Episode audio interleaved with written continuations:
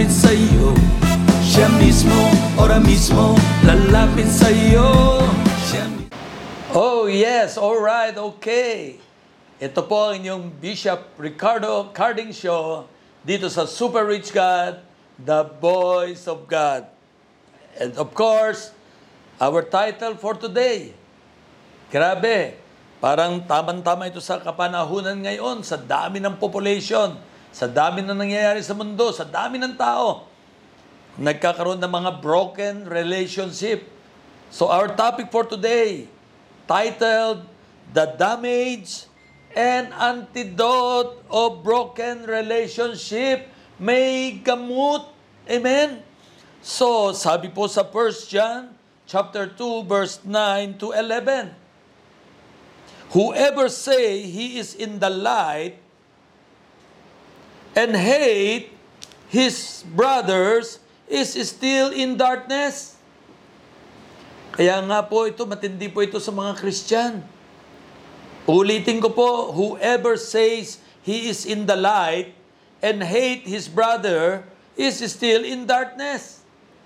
Whoever loves his brother abide in the light, and in him there is no cause for stumbling. But whoever hate his brother is in the darkness and walk in the darkness and does not know where he is going because the darkness has blinded his eyes. Lord, sa oras na ito, sa aming ah, pag-aaral ng iyong salita, Super Rich God, hipuin mo ang bawat isa, maunawa namin kung kami ba ay nagkaroon na ng damage, nagkaroon na ba kami ng sugat, at paano ito magagamot ay aming maunawaan. Lord, buksan mo ang aming kaisipan, ang aming puso, upang maunawaan namin ang lahat. Thank you, Lord, for we pray in Jesus' name. Amen. Amen. So, hindi pwede sabihin ikay nasa liwanag, ikaw ay Christian, pero puro ka, punong-puno ka ng galit. Ha?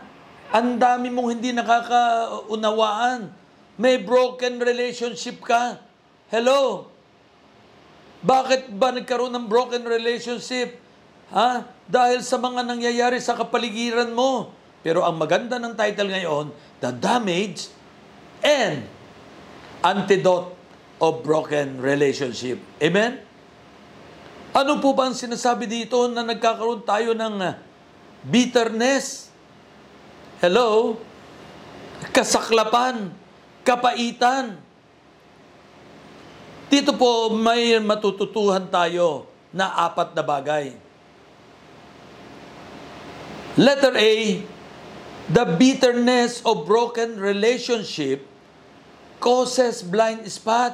Kaya mayroong mga nangyayari sa ating mga kapalpakan o kamalian dahil sa broken relationship. Minsan tayo nasaktan, minsan tayo nasugatan, minsan nakaranas tayo ng kapaitan ng buhay. So letter A, the bitterness of broken relationship causes blind spot.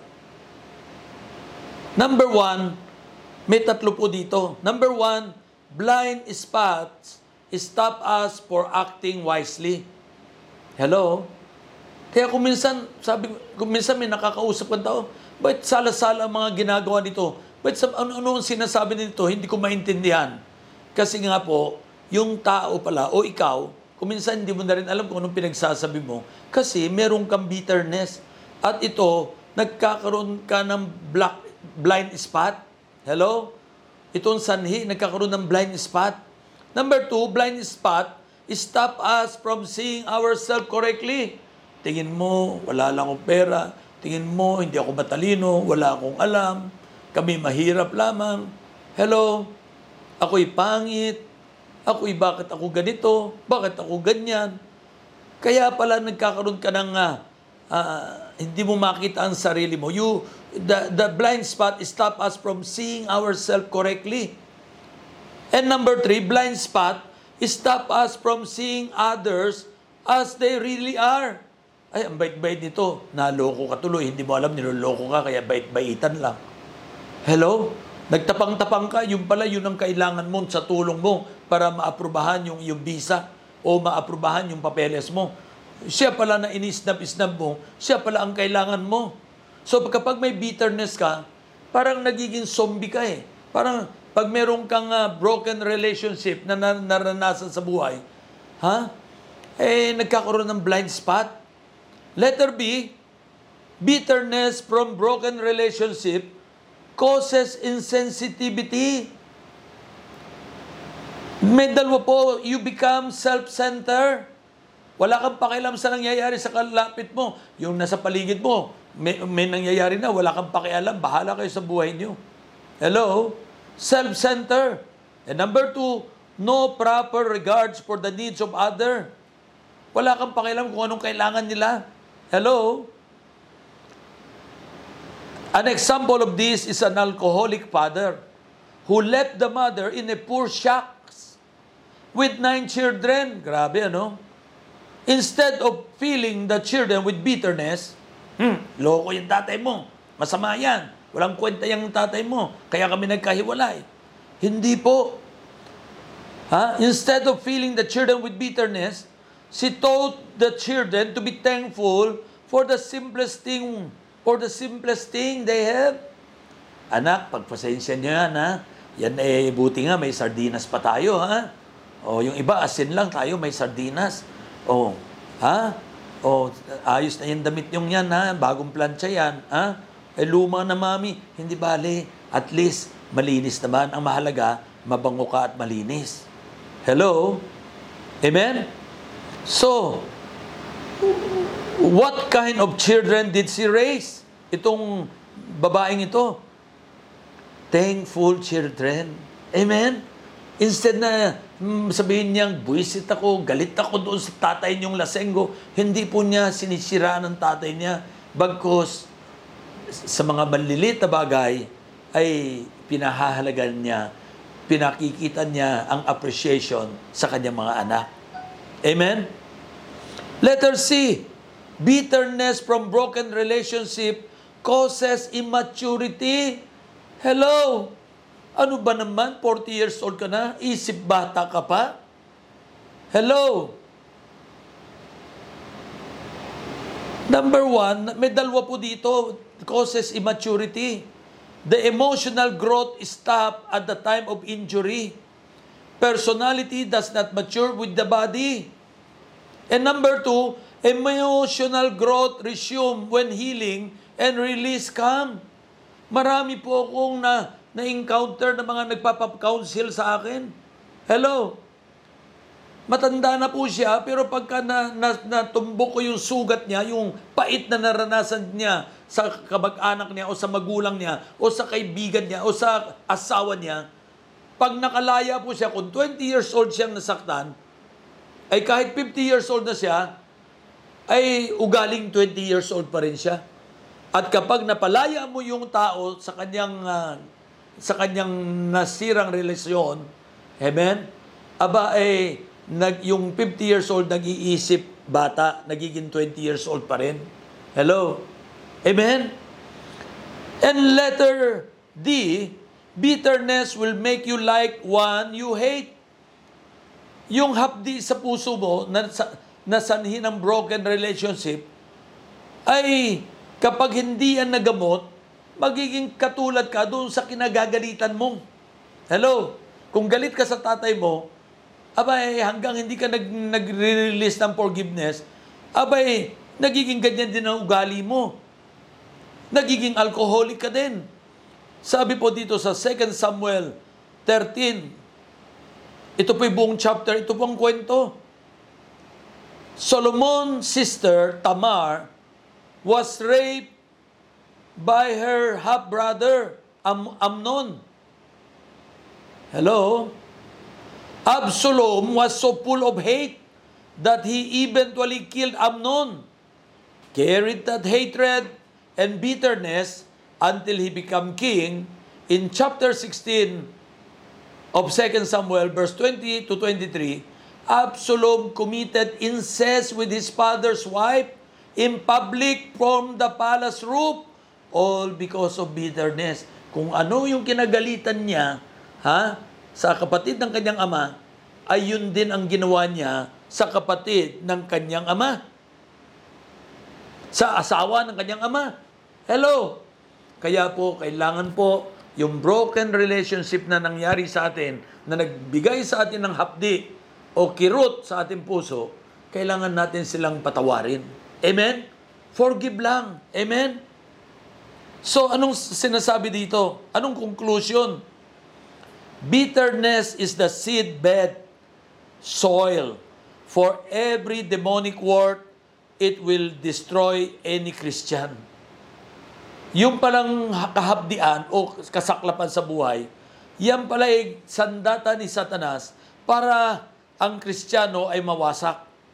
The safeguard against it is to remain in the spirit of forgiveness continually. When Satan comes to bruise, do not receive the hurt. Immediately release it by forgiveness. Amen? Amen? Kaya number one po, kailangan magpatawad.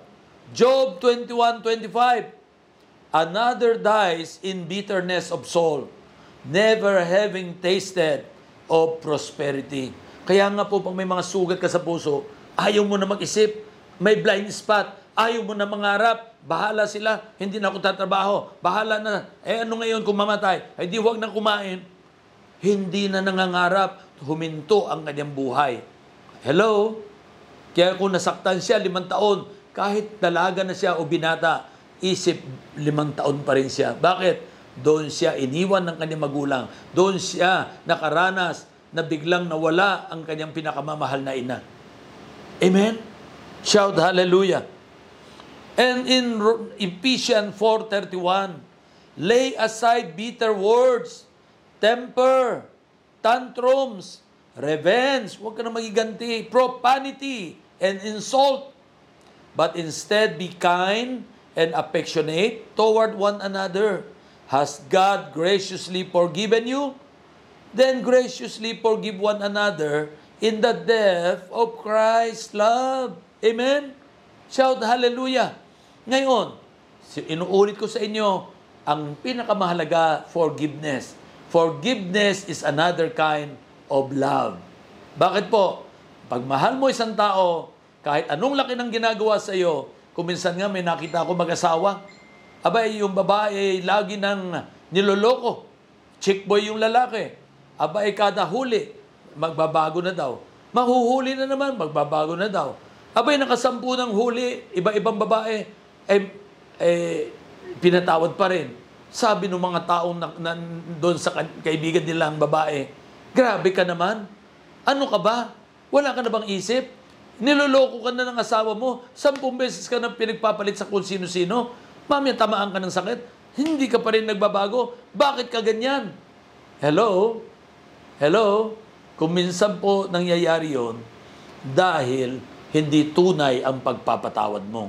Kailangan magpatawad ka. Amen? Pero sabi nga nila, ang pag- pagpapatawad ay isang uri ng pag-ibig. Hello? Sa sobrang pagmamahal ng babae sa lalaki, ay lagi niyang pinatatawad. Bakit? Mahal na mahal ko siya eh. Hindi ko alam. Basta mahal na mahal ko siya. Hello? Kaya nga po, mahalaga po ang pag-ibig at ang pagpapatawad. Amen? Ngayon, anong antidote? Ano ba ang pwede natin gawin para ma- masolusyonan itong problema? Yun mga po, number one, forgiveness. Letting go of grudges and bitterness. Forgive na lang, release. Eh, di ba may awit si Engelbert and Burdick? Please release me, let me go. Di ba? Pag may mga nangyaring mapait sa buhay mo, ay i-release mo lang, ay okay lang. Eh, move on, let go and let God. Amen? When someone you care about hurt you, you can hold on to anger, resentment, and thought of revenge. Or, embrace forgiveness and move forward. Shout hallelujah. So, ang antidote po diyan, number one, ay forgiveness. Hindi pwedeng mawala ang forgiveness, hindi tayo makaka-move on. Number one, forgiveness. Sabi nga dito, who hasn't been hurt by the action or word of another's? Perhaps a parent constantly criticize you growing up or a colleagues sabotage a project. Huh? Or your partner had an affair. Or maybe you had a traumatic experience such as being physically or emotionally abused by someone close to you. Amen? This wound can leave you with lasting feeling of anger and bitterness, even vengeance. But if you don't practice forgiveness, you might be the one who pay most dearly. By embracing forgiveness, you can also embrace peace, hope, gratitude, and joy. Consider how forgiveness can lead you down the path of physical, emotional, and spiritual well-being. It is well you don't deserve to be treated unfairly. However, thinking about revenge or competing against the people who hurt you who will make you better than them. Forgive and let go of your grudge so you would have peace and be happy. Amen? Huwag mong ikukulong yung tao sa, sa iyong puso. Ikaw din ang mabibigatan, ikaw din ang mahihirapan. Release, palayain mo siya. Patawarin mo kung ano man ang ginawa sa iyo. Hindi mo naman ikamamatay, patawarin mo lang siya at ikay makakalaya. Amen? Second, Be positive in every circumstances. Ang cross ay positive. Amen? Amen? Eh, tayong tao, ginawa tayong positive ng Diyos nung ginawa tayo. Si Eva at Adan, yung pinagbabawal na fruit na nag, nagsasabi ng good and evil, kinain yung pinagbabawal na yon. Kaya puro negative ang naiisip ng tao. Kaya lahat ng gulo sa mundong ito dahil sa negative thinking. So, number two, para magkaroon ng antidote o lunas ang broken relationship, be positive in every circumstances. Think positively about those you resent. If you only focus on the bad behavior of others, then the more that you feel bad inside, an ill thoughts towards others is a poison that can contaminate your soul. you would notice that if you only see the negative side of people, you don't feel comfortable with them. And your mind is filled with criticism and judgments. Nagiging judgmental tayo. Soon you become suspicious of others, thinking they think the same way toward you. Eh, tumitingin pa lang sa'yo. Hindi naman nakatawa. Kaya lang hindi nakatawa, masakit ang tiyan. Iniisip mo, masama rin ang iniisip nito sa akin. Hello? For this reason, Filter your thought by consciously deciding to reject any negative thought against the people you resent. Instead, always look for the good in people and see them in this light. Meron nga nagte-text sa akin ng mga negative. Meron nakikipag-away sa akin. Eh pero imbis na ako'y sumagot, imbis na magalit ako, ay pinatawad ko siya at and I put myself in his shoes. Eh, ba- bakit siya nagkakaganon? Kung ako kaya siya, ganon din ba ako? Bakit kaya ako nagkaganon? Kaya paano hindi siya magkakaganon? Walang asawa, walang anak, walang bahay, walang pera, walang negosyo. Eh, nagsabay-sabay. So, bakit ako magagalit sa ginagawa niya sa akin? Uunawain ko siya at iintindihin. Shout hallelujah. Number three, stop stalking them. Uso ngayon ng stalker sa Facebook. Ang dami nanonood pero ayaw magparamdam. Nanonood siya. Stop stalking them. Yung mga nakasugat sa'yo o nakasakit sa'yo, ini-stalker mo sila, tinitingnan mo buhay nila. Sinusundan mo sila. One of the bad effect that bitterness causes on human is an obsession with monitoring the person they resent. Usually, you cannot resist the urge to check their Facebook timeline or eardrop on gossip about them. This is because you want to find something bad about them. So you feel good about yourself. You want to assure yourself that you are doing better than them. However, instead of making you feel good, this actually sap all the joy and peace from you. Instead of moving on from what they have done to you, you get stuck in the situations since you always check on them. Forgetting become hard. Amen? Huwag kang mag-stalker sa kanila. At uh, sa pang simpleng usapan, huwag kang makipag-compete sa ibang tao. Bakit siya mayaman? Bakit siya magaling? Bakit ako eh wala? Hindi po pwede. Hello? Tinotorture mo lang sarili mo. Amen? Amen? And number four, extend God's grace. Instead of giving someone a taste of their own medicine, instead of slandering their reputation, and instead, instead of harboring bitterness and resentment, live out the gospel of grace by extending double love. Hello? Demonstrate love in a practical way. Di ba? Double love ang igaganti mo. Alam nyo, pag may nang aapi sa akin o ako inaaway, hindi ko po inaaway. Nag-iinit, nag-aapoy ang isip niya at puso. Ang gagawin ko po, papalitan ko ito ng sampung pag-ibig. Hindi lang double love, kundi hindi lang double time, kundi ten times na kabutihan ang ipapalit ko sa Kanya. Extend God's grace. And lastly, na-bless po ba tayo? Hallelujah. And lastly, number five, the antidote ah, to release your broken relationship, your bitterness from broken relationship, pray for them and your heart. Pag-pray mo sila, pag-pray mo rin sarili mo. Prayer can help you forgive. Instead of cursing the people who hurt you, just lift them up in prayer. Di ba, lalabanan mo pa? Sumbong mo na lang kay Lord. Pray that they realize their fault and be changed for the better. Don't think about getting even, but just surrender everything in prayer. Also, pray for the cleansing and restoration of your heart from what happened. You should also ask God to change your heart toward these people and be changed in how you see them. Meron nga ang nanay eh, ang daming as- asawa at ang daming anak, iba't ibang ama. Pero kapag naintindihan po natin, ha? Yung antidote ng broken relationship, biro mo, ikaw nga ay anak, tapos lahat ng kapatid mo, iba-iba ang tatay. Abay, nakaka, nakaka, nakakasugat talaga. Ang pait naman ng buhay. Nakakalungkot talaga. Pero pag inilagay mo sa puso mo, ay ang mga antidote na ito, mahalin mo, patawarin mo, ha? Mag-isip ka ng mabuti sa kanila imbis na mag-isip ng ganti, pagpalain sila. At maunawaan mo na ang iyong magulang na nakaranas ng ganyan ay hindi po masaya. Hindi po siya masamang tao. Kaya lang niya nagawa yon. Hindi po siya pinalad na magkaroon ng lalaki na tunay na magmamahal sa kanya.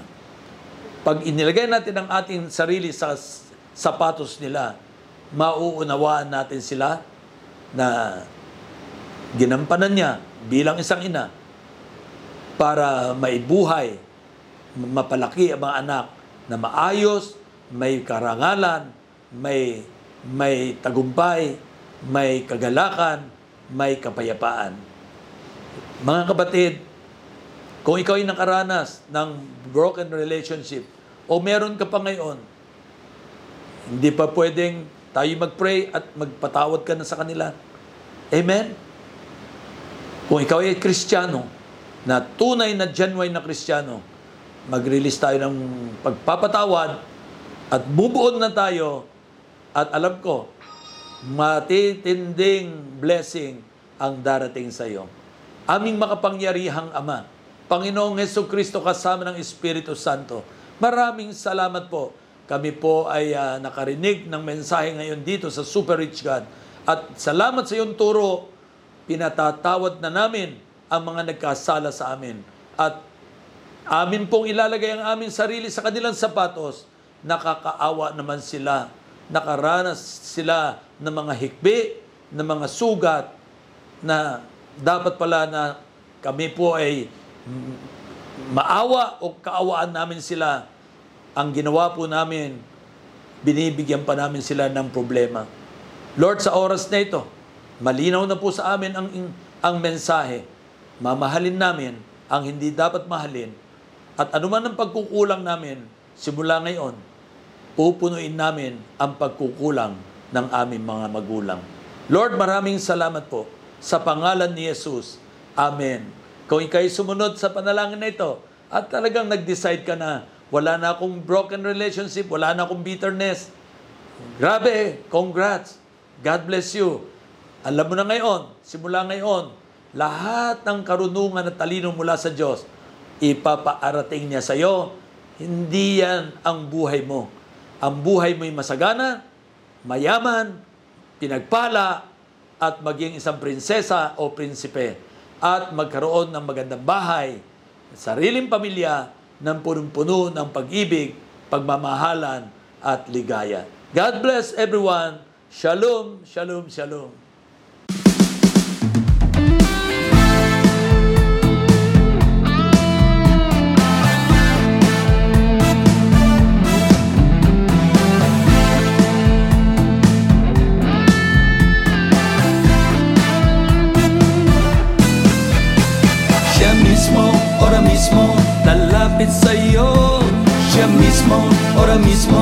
Lalapit sa'yo. Siya mismo, ora mismo, lalapit sa'yo